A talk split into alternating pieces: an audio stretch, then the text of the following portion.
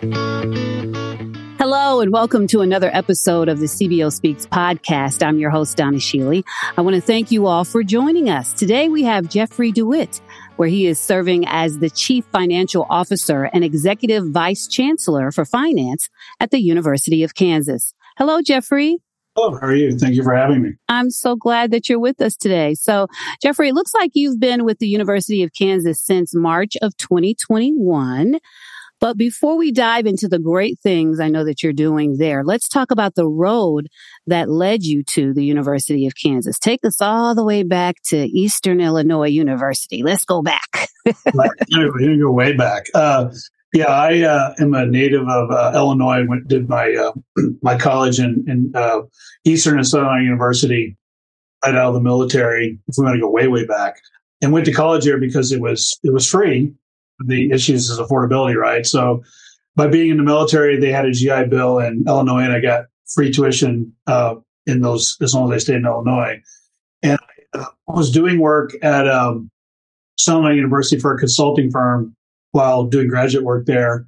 And uh, one of the things that one of the cities I was working for, besides ironically drought issues in Southern California and water supply issues and across the U.S., was uh, the city of Phoenix a job opening came there, and I was uh, went in as a resource analyst in the water department for the city of Phoenix.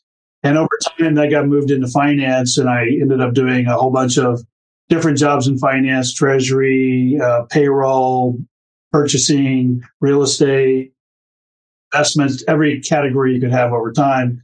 And the CFO passed away, and I became the CFO of the city of Phoenix which is the fifth largest city. So it had doubled in size while I was there. A pretty complicated city. You're over the airport, water, sewer, you know, all the issues of a large metropolitan city. Was the CFO during the Great Recession there as well. So all the budget cuts that had to be done there. When property values dropped in half, I had to help manage that to get us through uh, through that crisis. We stayed a AAA rated city during that process. We did the 25% cuts we had to do. We got through it, got leaner, got more efficient, and actually you know, thrived better after than we probably were before, as far as it is to get your head around. And so I recruited or headhunted to go to be the chief financial officer for Washington, D.C., the District of Columbia.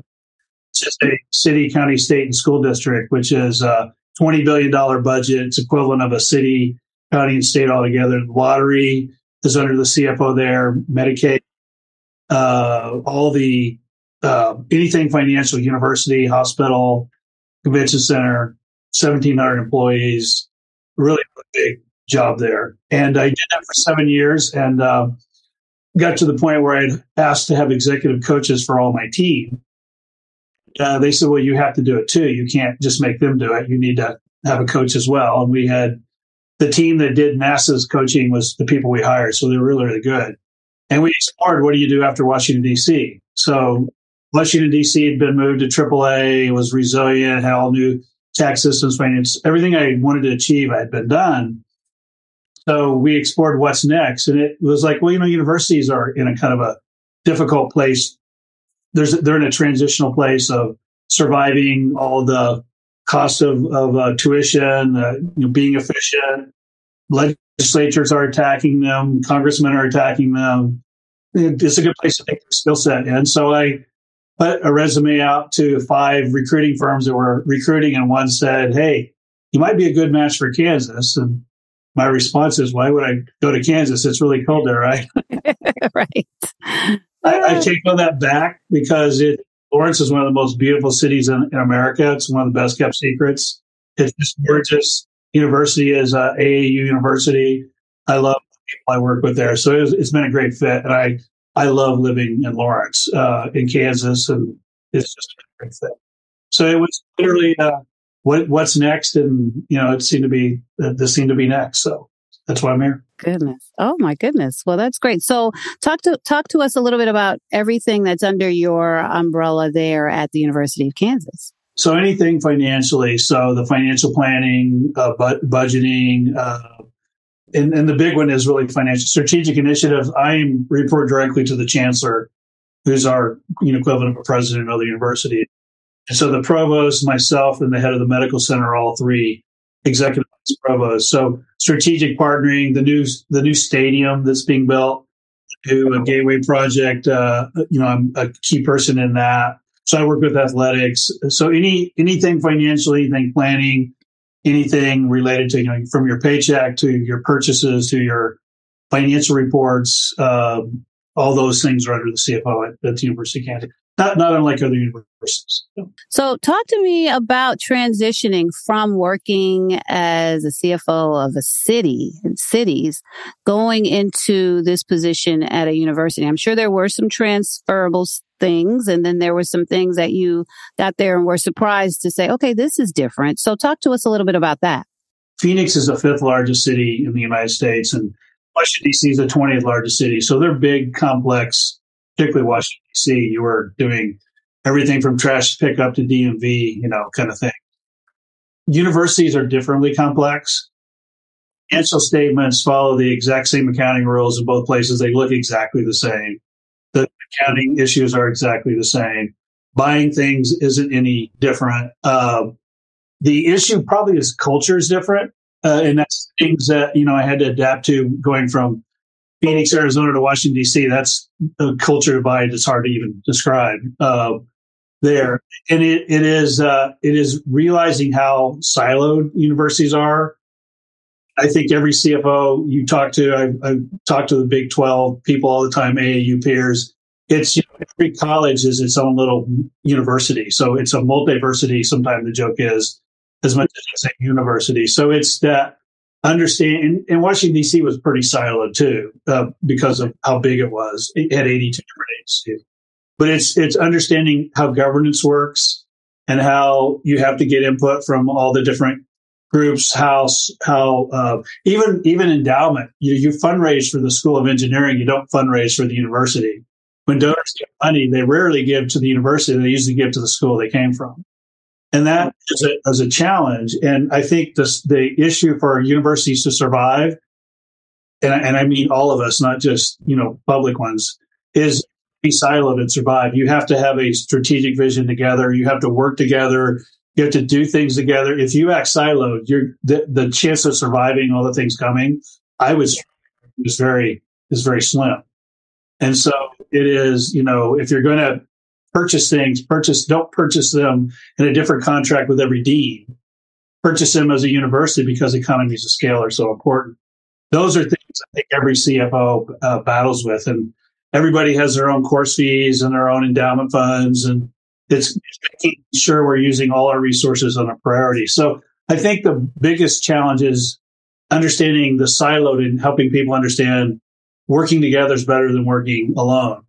And that that's probably the biggest transition from a city where that is kind of naturally naturally work together because of how you are, and you actually don't work together because of how universities has evolved. Unless unless you have a way to, to make people want to do that. What do you think are some steps? Because I hear this a lot about having that strategic vision and you know shared governance. If you're t- working towards that, as a, a CBO, what are some steps? Let's say it is still siloed and you're trying to, you know, get it to the point where it is shared. What what are some steps that you would recommend that they do to to get it to that place? I think this is the case in both my previous jobs, and, and it's the case here. You have to have a, a shared vision of what you want to be and where you want to go. And so that's the the chance. The chancellor's role the provost role, and the CFO has to support that. Why, why are we here? What is our purpose? And and if you're not purpose driven, it's hard to get people to row together, as as you as they say. And what are our challenges? So one of the things when I had gotten there, there had been 11 budget cuts, 11 years in a row of budget cuts. The state legislature was not raising money or decreasing it. They hadn't been allowed a tuition increase in five years. And those, so 11, imagine, uh, I say this publicly in my presentations, I cannot imagine wondering what was going to be cut every year for 11 years. So they were, they're little to big. I mean, they were just either small cuts or, or big cuts. And, and obviously during the pandemic, everybody had that challenge until the federal money stepped in. So we have, and this is, this is just standard operating practice for really well run cities, not all of them.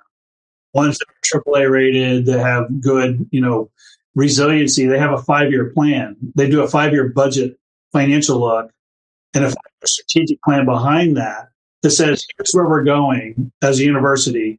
You need to align with this. And so we have strategic alignment meetings where we say, what is, what are you doing to align with the university strategic plan and the vision going? And you lay out, here's what we have to do to not do budget cuts again.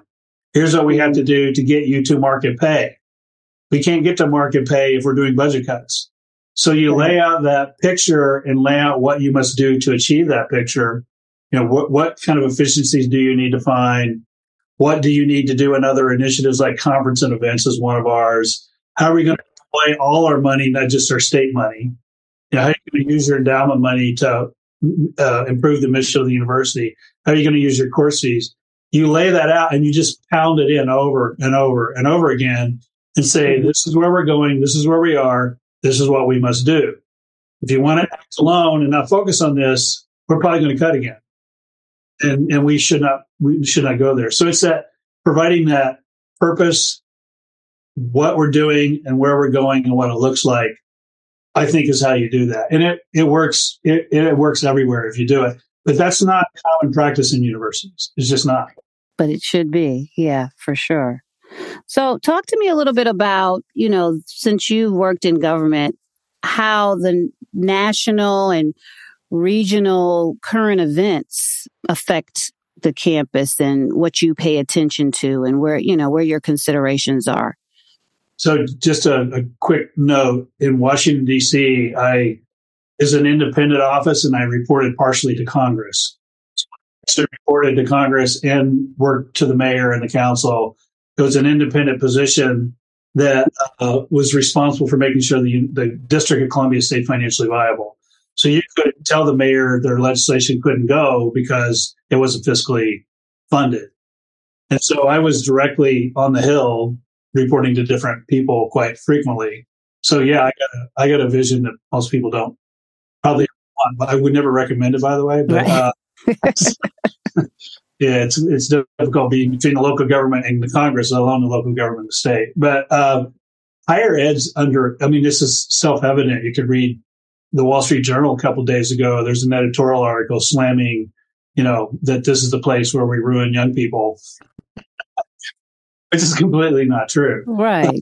Exactly. But the rhetoric is out there, and it's it's often politically popular to attack, you know, DEIB programs or or uh, or how curriculum is being taught or wh- why we're not affordable. And there's a there's a stat that's that's coming. I'll get to the politic question in a minute. We talk about this at the Higher Learning Commission. In 2025, across the country, there's going to be fewer 18 year olds going to college because during a lot fewer because the uh, during the Great Recession, people didn't have children, and it's now 18 years later. And so it's not like a debatable fact. After 2025, the number, you know, the state of Illinois alone is going to have a 9% drop in high school graduates, uh, you know, in the next 10 years, uh, because they're just not, they're not being born. They weren't born. And then there's a, there's a, a, a poll done in 2011 or 20, 20, 2013 said roughly 52% of the people think we're worth the value that's dropped to 41% think we're of value. So not only are there fewer graduates, they don't really see higher ed as a value. So that's an easy target that we're unaffordable by legislators or we're polluting the minds of young people by, let you know, all these things that we have to, we have to deal with. We can't ignore. So, you know, when you consider a tuition increase, you have to consider can you find a way to get student aid to help those people who can't afford it? If you have a housing increase, how's that compared to the market? So we as C, uh, you know, chief business officers, CFOs, whatever we're called, wherever we are, have to think about affordability to the student. And so, you know, one of the things we've done is that we hadn't had before is we now you can do a payment plan during the semester as opposed to having to come up with a big lump number, you know, as soon as you get into class and pay your tuition and you don't, we hound you the whole time that you're late on your payments. Well, you can now payment plan on that, which, you know, that's just how most people live, right? If you're working in college, you may not have that big lump of money. You may be taking a portion out of your paycheck every period. So making more people can afford it and making it where they graduate on time. So if we take eight years to graduate somebody, we are a right target. You know, if, if 50% of the people come here don't graduate, okay, we made them worse than they were before they came here. So, you know, retention, graduation, affordability, that's what we have to have to protect ourselves from the attacks that we're, we're coming under. Because people say we're not of value. And it's really self evident if you get a degree. Uh, I'm a first generation college student. My parents did, you know, graduated high school and they were done.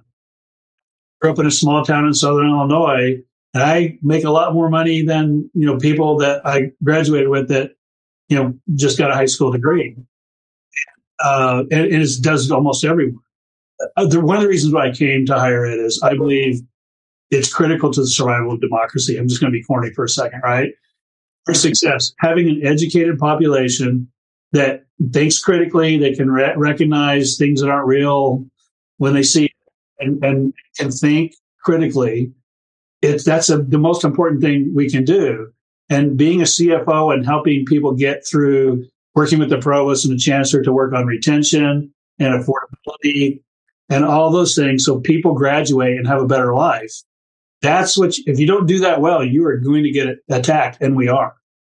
And the polls show it and the fact that people are considering whether they should go to college or not. That's sad in my, in my so if we don't get that right, we're going to just keep getting our punch to us, as they say. So. That's a great point about the democracy. And speaking of that, um, are you over security and safety as well? Is that part of your? I do not have that one, and many the CFO does, but that that is uh, that's one. And just to, to add a comment on that, Phoenix had a, ple- a big police force. Washington D.C. did.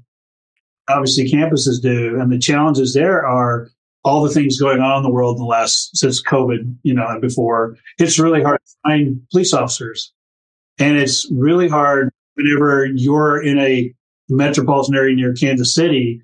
When a city pays a police officer more, our police officers will go take that job. So you really have to watch your market pay and your work environment to keep a, a police force. We had to do a fairly large adjustment ago because we were losing people because Johnson County did these big increases in pay. So you, uh, you know, I don't have it under me, but I I'm involved in it day to day because of the of issues like that. Yeah. Are there any other workforce related challenges that you all face besides that? I know with, with everything going on, you know, I know that is also a concern. Well, well, it's it's an issue. Uh, you know, we we had a an annual Big Twelve conference. We were in uh, in Lubbock, Texas. Uh, Texas Tech hosted, and in the Big Twelve, the all of us that, including the new people coming in, the Big Twelve is really I don't know the Big Sixteen or Eighteen right now, whatever it is, with all the universities joining. We had a, a discussion about this, and market pay is we okay KU, 11 years of budget cuts. Do you think we kept up on pay adequately where we're doing that? And you know, so it's it's losing your top researchers to the private sector or to another, you know, AAU university, and you know, make you know, people need to be feel appreciated, and people need to feel like they're being adequately compensated for their lifelong, particularly in higher ed. You go to school for a long time. You know, if you're at the medical center and you're a, a faculty there, you probably went for a really long time because you got, you know, uh, a medical degree as well. You did, you all that type of thing. So the, the really high priority initiative we have is we've done a market pay study of our staff and admin. We're re-looking entirely about how we compensate our faculty and, you know, how we reward them for moving up the ladder and how we, re- how we make sure they're at market. So we're finishing those studies up and our goal is as we as we take care of the structural deficits that we've had and get to where we don't have to do budget cuts, is taking anything we can find through, you know, not filling a position we don't need to a process improvement we do that saves money and banking that and putting it into market pay so we can get to the point where we can say to everyone, you are paid at the market relative to the your peer group. So you we don't want people to say they're underpaid. We want them to know we value you and we're paying you properly If you don't address that, you're going to continually have workforce problems. If you're not paying a living wage to your groundkeepers, your landscape's not going to look real pretty because they're going to go work somewhere else in the, in the market. So it's all the way from the groundskeepers to the you know distinguished professor doing research. You got to know what the market is, and you got to know you're paying fairly. That's a really big priority that we have going on right now. And everybody, everybody's dealing with this. It's not just us. So what do you, with all of that going on, you know, that you talked about, what do you see as the future for higher ed? I mean, you're feeling optimistic, I'm sure. Talk to me a little bit about that with, with everything and the, and the negative talk and, you know, these workforce issues. What do you see as the future of higher ed? The future of higher ed, which is what we're working on at, at KU, is you know, the economic engine of Kansas, whether anyone likes to hear this or not, is higher education. We train the workforce that works at the top engineers at the new Panasonic battery plant that's, you know, 15 miles away that you can see from the top of Mount Oread where the, you know, where the Welcome Center is. You can see the plant from, from the top of the campus. And we're the workforce that we're the people that uh, one of the former associates at uh, the medical center is one of the people that, that created the COVID vaccine.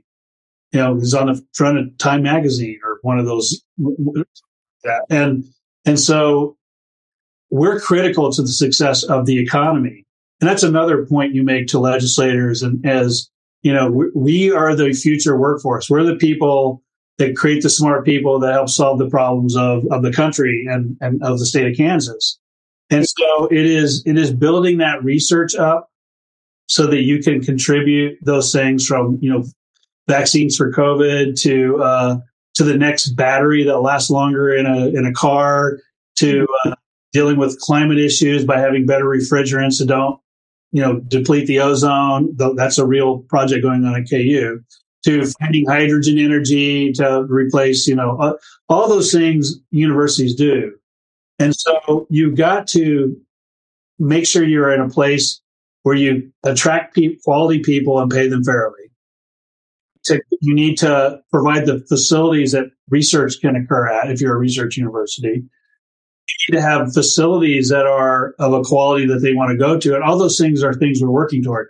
You know, and we had the largest enrollment in the history of KU last year because of we were looking at strategic enrollment. We're trying to do those things by having visions and a strategic plan to get all that going. That is what makes your state great. And you can go to any state and look at their flagship or even, you know, their, their land, uh, land grant universities or other universities. You're educating the population. You're providing the research that spurs new technology that brings jobs into your state.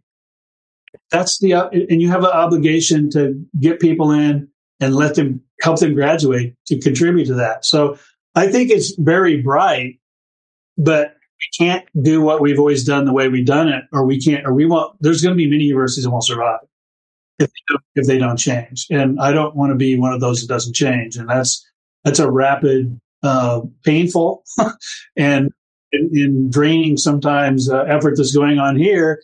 And and we talk about that, at, you know, with the uh, the Big Twelve. You know, we're talking about you got to have financial systems uh, place to do all this. So the future is really bright.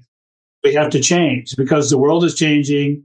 And, you know, those 50% that maybe didn't graduate from some university, we need to create a system to get them back in to give them the credentials and the education that they need to advance in their workplace and contribute to the economy. I'm really passionate about the purpose of, of higher ed. And I think the future's bright, but we have to be different. We can't be what we've always been. I like that. Got to be different and and have to really think about how to formulate that message to get it out to people so they'll know that you're doing things different. Because if you don't do that, then they're just thinking you're doing business as usual. Change is hard. It is. It's very hard. It is hard. So, well, speaking of that, let's talk about you personally and your, your horizon and what you see for your future. I, I, am hearing that you're you're loving where you are right now, of course, and, and you're seeing great change and wonderful things there. So, talk a little bit a little bit about your future. Well, I I was at Phoenix for 25 years, uh, from a entry level position to the CFO there.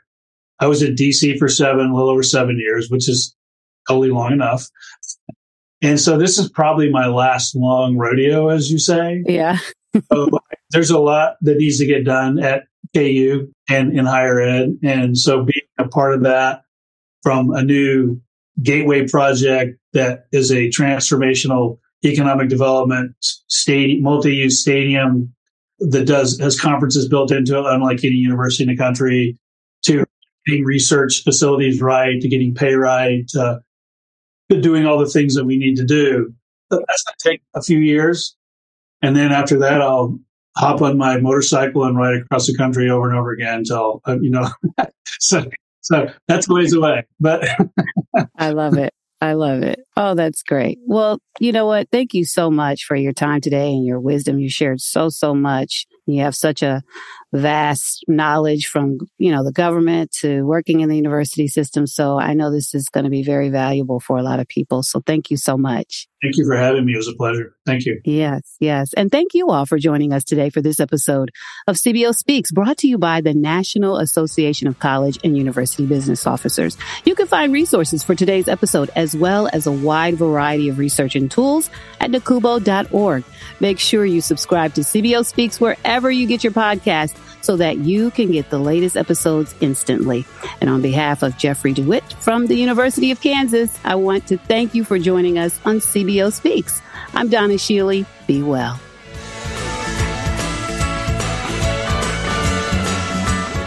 CBO Speaks is a production of the National Association of College and University Business Officers. Audio engineered by Andy Nelson and True Story FM. Music by Michael Beam. Post production support by Janelle Dempsey. And I'm your host, Donna Schiele. Thank you for listening.